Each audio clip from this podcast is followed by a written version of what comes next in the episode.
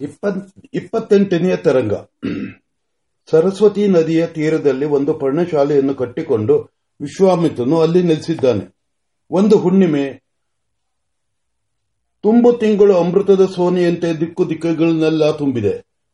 ಮುನೀಂದ್ರನ ಮನಸ್ಸು ಯಾವುದೋ ಅನಿರ್ವಚನೀಯವಾದ ಆನಂದವನ್ನು ಅನುಭವಿಸುತ್ತಾ, ಹಿಂದೆ ಒಮ್ಮೆ ಹಿಂದೆ ಒಮ್ಮೆ ತಾನು ವಾಮದೇವನೊಡನೆ ಅಂಥದೇ ಒಂದು ಹುಣ್ಣಿಮೆಯಲ್ಲಿ ತುಂಬಿ ಇಟ್ಟಿದ್ದ ತಿಂಗಳ ರಾಶಿಯಂತೆ ಕಾಣುವ ಹಿಮದ ಗುಡ್ಡೆ ಗುಡ್ಡಗಳ ಹಿಮಾಲಯದಲ್ಲಿ ಮಾತನಾಡುತ್ತಾ ಕುಳಿತಿದ್ದುದು ನೆನಪು ನೆನೆದುಕೊಳ್ಳುತ್ತದೆ. ಕೊಳ್ಳುತ್ತದೆ. ಎತ್ತೆತ್ತ ತಿರುಗಿದರೂ ವಾಮದೇವನ ನೆನಪು. ಏನು ಮಾಡಿದರೂ ಮನಸ್ಸು ವಾಮದೇವನನ್ನು ಮರೆಯಲೊಲ್ಲದು. ಸುಮಾರು ಒಂದೂವರೆ ಜಾವವಿರಬೇಕು. ವಿಶ್ವಾಮಿತ್ರನು ಏನೋ ಯೋಚನೆಯ ಭರದಲ್ಲಿ ಎತ್ತಲೋ ಮನಸ್ಸಿದ್ದು ಅರೆ ಎಚ್ಚರದಲ್ಲಿದ್ದಾಗ ಇದ್ದಕ್ಕಿದ್ದ ಹಾಗೆ ಒಂದು ಪ್ರಬಲವಾದ ಗಾಳಿಯ ಪ್ರವಾಹ ಒಂದು ನುಗ್ಗಿ ಬಂದಂತಾಗಿತ್ತು. ಆತನಿಗೆ ಎಚ್ಚರವಾಯಿತು.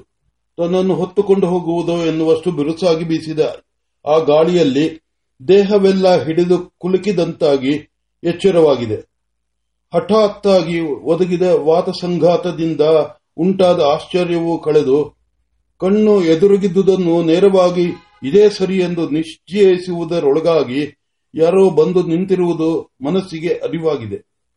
ಇಂದ್ರಿಯಗಳು ಪಟುವಾಗಿ ಎಚ್ಚರಗೊಂಡಿದೆ. ನೋಡಿದರೆ ಅಲ್ಲಿ ವಾಮದೇವನು ಸ್ವಯಂ ಬಂದಿದ್ದಾನೆ. ಮಿತ್ರ ವಾಮದೇವನೇ, ಸಂದೇಹವಿಲ್ಲ.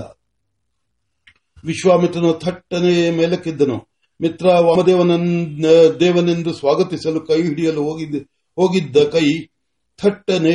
ಇಂದನು ಹೇಳಿ ತೋರಿಸಿದ್ದ ವಾಮದೇವನೇ ನೆನಪು ಬಂದು ಹಿಂದಕ್ಕೆ ಹೋಗಿ ಇನ್ನೊಂದು ಕೈಯ ಜೊತೆ ಸೇರಿ ಮುಗಿದು ನಿಂತಿತು. ಏನು ಹೇಳಬೇಕು, ಏನು ಮಾಡಬೇಕು ಎಂದು ಮನಸ್ಸು ನಿರ್ಧರಿಸುವುದರೊಳಗಾಗಿ ಬಾಯಿ ದಯಮಾಡಿಸಬೇಕು.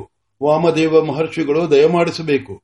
ವಸಿಷ್ಠ ಮಹರ್ಷಿಗಳ ದುಃಖವನ್ನು ಕಳೆಯಬಲ್ಲ ಮಹಾಮಹಿ ಮಹಾಮಹಿ ಮರಿತ ವಿಜಯ ಮಾಡಬೇಕಿತ್ತು, ಬೇಕು ಎಂದನು.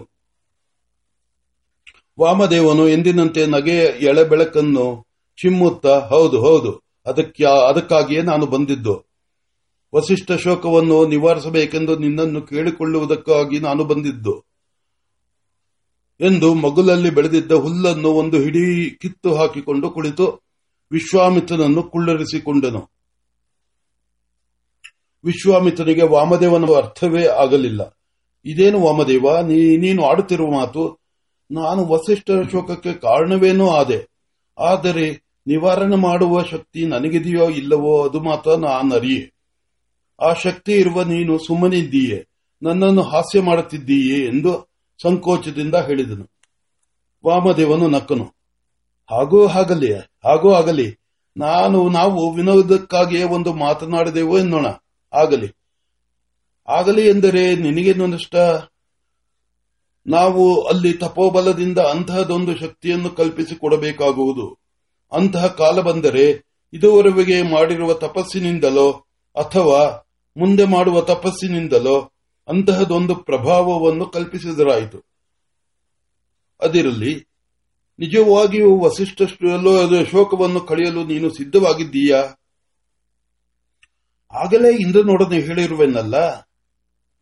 ಆದ್ದರಿಂದಲೇ ನಾನು ಬಂದಿದ್ದು. ನಮಗೂ ಒಂದು ದರ್ವಿ ಬೇಕಾಗಿತ್ತು. ಈಗ ಅವರ ದುಃಖಮಗ್ನರಾಗಿ ಅವರು ದುಃಖಮಗ್ನರಾಗಿ ಕುಳಿತಿರುವರು. ಆ ದುಃಖವು ಘನವಾಗಿ ಬಿಟ್ಟರೆ ಅದೇ ಒಂದು ಮೂರ್ತಿಯಾಗಿ ಲೋಕ ಲೋಕಗಳನ್ನೆಲ್ಲ ಕಾಡುವುದು.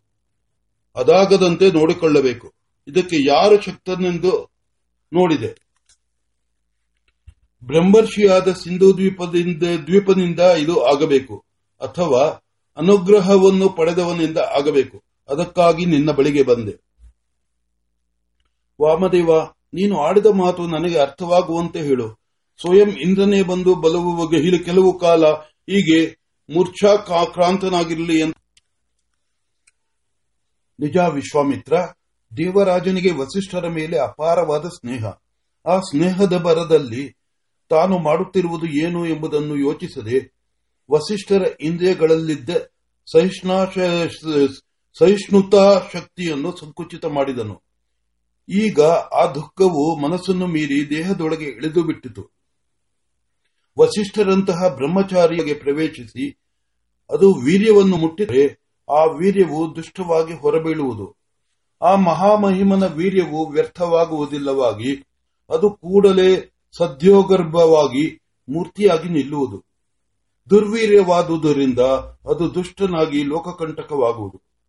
ಇಂತಹ ಅನಾಹುತವಾಗಬಾರದೆಂದು ಸಿಂಧು ದ್ವೀಪರ ಅನುಗ್ರಹಕ್ಕೆ ಪಾತ್ರನಾದ ನಿನ್ನ ಬಳಿಗೆ ಬಂದೆ. ಸಿಂಧೂ ದ್ವೀಪರ ಬಳಿಗೆ ಹೋಗಲಿಲ್ಲ. ಅವರಿಗ ಒಂದು ದೀರ್ಘ ಸತ್ರದಲ್ಲಿ ತೊಡಗಿದ್ದಾರೆ. ಅಲ್ಲದೆ ನೀನು ನನಗೆ ಬೇಕಾದವನು. ನಾನು ನಿನ್ನನ್ನು ಈ ಕಾರ್ಯಕ್ಕೆ ಉಪಯೋಗಿಸುವುದರಿಂದ ನಿನಗೂ ಒಂದು ಅನುಕೂಲವುಂಟು. ಅದಕ್ಕಾಗಿ ನಿನ್ನಲ್ಲಿಗೆ ಬಂದೆ. ನೀನು ಸಿದ್ಧವಷ್ಟೇ. ನಿನ್ನ ಮಾತಿಗೆ ಪ್ರತಿ ಇಲ್ಲ. ಆದರೆ ನಾನೇನು ಮಾಡಬೇಕೋ ಅದನ್ನೇ ನೀನು ಹೇಳಿಲ್ಲವಲ್ಲ. ನೀನು ಮಾಡಬೇಕಾದುದ್ದಿಷ್ಟೇ ಈ ಸರಸ್ವತಿಯನ್ನು ಪ್ರಾರ್ಥಿಸಿ. ಆಕೆಯು ಪ್ರವಾಹವಾಗಿ ಬಂದು ವಸಿಷ್ಠ ಮಹರ್ಷಿಗಳನ್ನು ಕೊಚ್ಚಿಕೊಂಡು ಹೋಗುವಂತೆ ಆಜ್ಞೆ ಮಾಡು. ವಿಶ್ವಾಮಿತ್ರನಿಗೆ ಏಕೋ ಹೆದರಿಕೆಯಾಯಿತು ಅಂದು ಆಶ್ರಮ ಆಶ್ರಮವನ್ನೇ ಏಕಾಪೋಷಣವಾಗಿ ಸ್ವಾಹ ಮಾಡುವನೆಂದು ಬಿಲ್ಲು ಹಿಡಿದು ನಿಂತಿದ್ದವನು ಇಂದು ವಸಿಷ್ಠರನ್ನು ಕೊಚ್ಚಿಸು ಎಂದರೆ ನಡುಗುತ್ತಾನೆ. ವಾಮದೇವನಿಗೆ ಅರ್ಥವಾಯಿತು. ವಿಶ್ವಾಮಿತ್ರ, ನೀನು ಕ್ಷತ್ರಿಯ. ನಿನ್ನ ರಜೋಗುಣವು ಪ್ರವೃದ್ಧವಾಗಲಿ. ನಿನ್ನ ತಪೋಬಲದಿಂದ ಸಂಪಾದಿಸಿರುವ ಆಪೋದೇವಿಯವರ ರಹಸ್ಯವನ್ನು ಇಂದು ಪ್ರಯೋಗಿಸು. ಸರಸ್ವತಿ ನದಿಯು ಸತ್ವ ಪ್ರಧಾನವಾದ ನೀರಿನವಳು. ಈಕೆಯು ನಿನ್ನ ಸ್ತುತಿಯಿಂದ ಪ್ರಸನ್ನಳಾಗಿ ತನ್ನ ಸಾತ್ವಿಕ ಜಲದಿಂದ ವಸಿಷ್ಠರಿಗೆ ಅಭಿಷೇಕ ಮಾಡಲಿ. ಆದರೆ ಬರೀ ಅಭಿಷೇಕದಿಂದ ಆ ಆತಂಕವು ಕಳೆಯುವುದಿಲ್ಲವಾಗಿ ಹನ್ನೆರಡು ಯೋಜನಾ ದೂರ ಆಕೆಯು ಆತನ ಶರೀರವನ್ನು ಹೊತ್ತುಕೊಂಡು ಹೋಗಲಿ. ಆಗ ಆ ಶರೀರದಲ್ಲಿ ಕೂಪ ಕೂಪಗಳಿಗೂ ವ್ಯಾಪಿಸಿರುವ ದುಃಖವು ಅಲ್ಲಿಯೇ ಜೀರ್ಣವಾಗಿ, ಆ ಸರಸ್ವತಿಯ ಉದುಕದಲ್ಲಿ ಲೀನವಾಗಿ ಆ ಮಹಾಪುರುಷನು ಶುದ್ಧನಾಗುವನು. ಅಷ್ಟೇ ಅಲ್ಲ, ಅದರಿಂದ ನಿನಗೂ ಪ್ರಯೋಜನವಾಗುವುದು. ನೀನು ವಸಿಷ್ಠರ ಮೇಲೆ ಮತ್ಸರವನ್ನು ಇಟ್ಟಿದ್ದೆ. ಈಗ ಬೇಡವೆಂದು ನೀನು ಬಿಟ್ಟಿದ್ದರೂ ಅದು ನಿನ್ನ ಹೃದಯದ ಅಂತರಾಂತರದಲ್ಲಿ ವಾಸನಾಮಯವಾಗಿ ಕುಳಿತಿದೆ. ಅದು ಈಗ ವಸಿಷ್ಠರಿಗೆ ಉಂಟಾಗುವ ಸೋಲಿನಿಂದ ಕಳೆದು ಹೋಗಿ ನಿನ್ನ ಮನಸ್ಸು ನಿರ್ಮಲವಾಗಲಿ. ಅಲ್ಲದೆ ನೀನು ವಸಿಷ್ಠ ಶೋಕದಲ್ಲಿ ಅರ್ಧವನ್ನು ಅನುಭವಿಸುವುದಾಗಿ ಒಪ್ಪಿರುವೆ. ಈಗಿರುವಂತೆಯೇ ಇಷ್ಟು ಗಾಢವಾಗಿದ್ದರೆ ಆ ಶೋಕವನ್ನು ನೀನು ಅನುಭವಿಸಲಾರೆ. ಆದ್ದರಿಂದ ಈಗ ಸರಸ್ವತಿ ನದಿಯನ್ನು ಪ್ರಾರ್ಥಿಸು. ಈಕೆಯು ಮೂರ್ಛೆಯಲ್ಲಿರುವ ವಸಿಷ್ಠ ದೇಹವನ್ನು ಹನ್ನೆರಡು ಯೋಜನ ದೂರ ಹೊಡೆದುಕೊಂಡು ಹೋಗಲಿ. ಮೊದಲು ಮಾಡು. ಆಗಲೇ ಅರ್ಧರಾತ್ರಿ ಆಗುತ್ತಾ ಬಂತು. ಇನ್ನು ದೇವತೆಗಳ ಸಂಚಾರ ಸಂಚಾರ ಕಾಲವು ನಿಲ್ಲುವ ಹೊತ್ತು ಈಗಲೇ ಪ್ರವಾಹ ಬರಲಿ. ತಾಮಸ ವೇಳೆಯಲ್ಲಿ ತಾಮಸ ಕೃತ್ಯವೊಂದು ನಡೆದು ತಮೋಗುಣದ ಅದು ಆವೇಗವಿಳಿಯಲಿ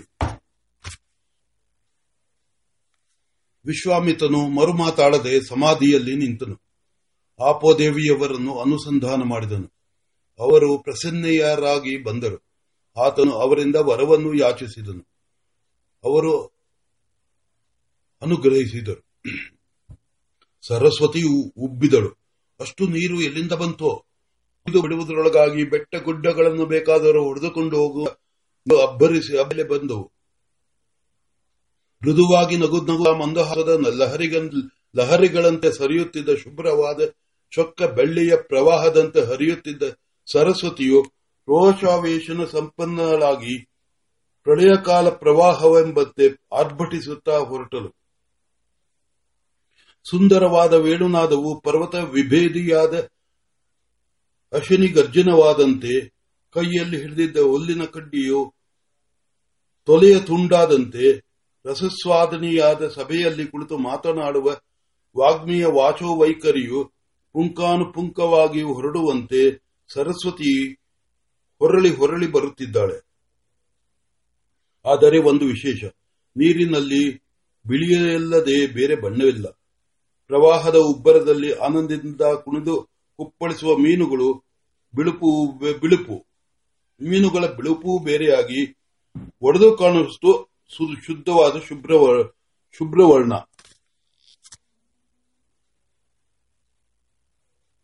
ತೀರದ ಮರಗಳು ದಿತ್ತಿ ನೀರಿನ ಸೆಳೆತವನ್ನು ತಡೆಯಲಾರದೆ ಉರುಳು ಬಿದ್ದು ಕೊಚ್ಚಿ ಹೋಗುತ್ತಿವೆ. ಅವುಗಳು ಹಸಿರು ಬಣ್ಣ ನೀರಲ್ಲಿ ಪ್ರತಿಫಲಿಸಿ ಕಾಣುವಷ್ಟು ತಿಳಿಯಾಗಿದೆ ನೀರು. ಮರಗಳು ಉರುಳಿದಂತೆ ಅಲ್ಲಲ್ಲಿ ದಡಗಳು ಉರುಳಿ ನಾನಾ ವರ್ಣದ ಮಣ್ಣು ಕೊಚ್ಚಿ ಬರುತ್ತಿದೆ. ಆದರೇನು? ಮಣ್ಣುಗಳು ತಮ್ಮ ಅಶುಭ್ರ ವರ್ಣವನ್ನು ಸರಸ್ವತಿಗೆ ಕೊಟ್ಟರೆ ಎಲ್ಲಿ ಅಪಚಾರವಾದೀತೋ ಎಂದು ಹೆದರಿ ತಮ್ಮ ತಮ್ಮ ಬಣ್ಣವನ್ನು ತಾವೇ ಮುದುರಿಕೊಂಡು ಮುಳುಗಿ ತಳಕ್ಕಿಳಿದು ಕುಳಿತುವೋ ಎಂಬಂತೆ ಬೇರೆ ಬೇರೆ ಬಣ್ಣಗಳು ಕಂಡರೂ ಕೂಡಲೇ ಕರಗಿ ಹೋಗುತ್ತಿವೆ. ಅಬ್ಬಾ! ಆ ಆರ್ಭಟ, ಆ ಮೊರೆತ, ಆ ಅಬ್ಬರ! ಅದೆಷ್ಟು? ವಾಮದೇವನು ಹಾಗೆ ಕಣ್ಣಿಟ್ಟು ನೋಡುತ್ತಿದ್ದು, ಅದೋ ಅದೋ, ವಿಶ್ವಾಮಿತ್ರ ನೋಡು ನೋಡು, ಗುರುದೇವರ ದೇಹ ಕರಿಯ ಕಂಬಳಿಯಲ್ಲಿ ಕಟ್ಟಿರುವ ಮಿಂಚಿನ ಮೂಟೆಯಂತೆ ಕೊಚ್ಚಿ ಹೋಗುತ್ತಿದೆ ಎಂದನು ವಿಶ್ವಾಮಿತ್ರನೂ ಕಂಡನು. ಅವನಿಗೆ ಅದನ್ನು ನೋಡಲಾಗಲಿಲ್ಲ, ನೋಡಿ ಸಹಿಸಲಾಗಲಿಲ್ಲ, ಕಣ್ಣು ಮುಚ್ಚಿಕೊಂಡಿತು. ಕಣ್ಣಿನಿಂದ ನೀರು ಹನಿ ಹನಿಯಾಗಿ ತೊಟ್ಟಿಕ್ಕುತ್ತಿತ್ತು ಪ್ರವಾಹದ ಅಲೆಗಳು ಅವನು ಕುಳಿತಿದ್ದ ಬಂಡೆಯನ್ನು ಅಪ್ಪಳಿಸಿ ನೀರಿನ ತುಂತರುಗಳು ಚಿಮುಕಿಸುತ್ತಿದ್ದರು. ಮೈಯಲ್ಲಿ ಬೆಂಕಿ, ಬೆಂಕಿಯ ಸೆಕೆಯಲ್ಲಿ ಬೆಂದಂತೆ ಆತನಿಗೆ ಭಾಸವಾಗುತ್ತಿತ್ತು. ವಾಮದೇವನು, ಧನ್ಯ ಧನ್ಯ ವಿಶ್ವಾಮಿತ್ರ, ನೀನು ಧನ್ಯ. ನೀನು ಬ್ರಹ್ಮರ್ಷಿಯು ಮಾತ್ರವೇ ಅಲ್ಲ, ಸಪ್ತರ್ಷಿಗಳಲ್ಲಿಯೂ ಒಬ್ಬನಾಗುವುದಕ್ಕೆ ಯೋಗ್ಯನಾದವನು ಎಂದು ಮುಕ್ತ ಕಂಠದಿಂದ ಹೊಗಳಿದನು.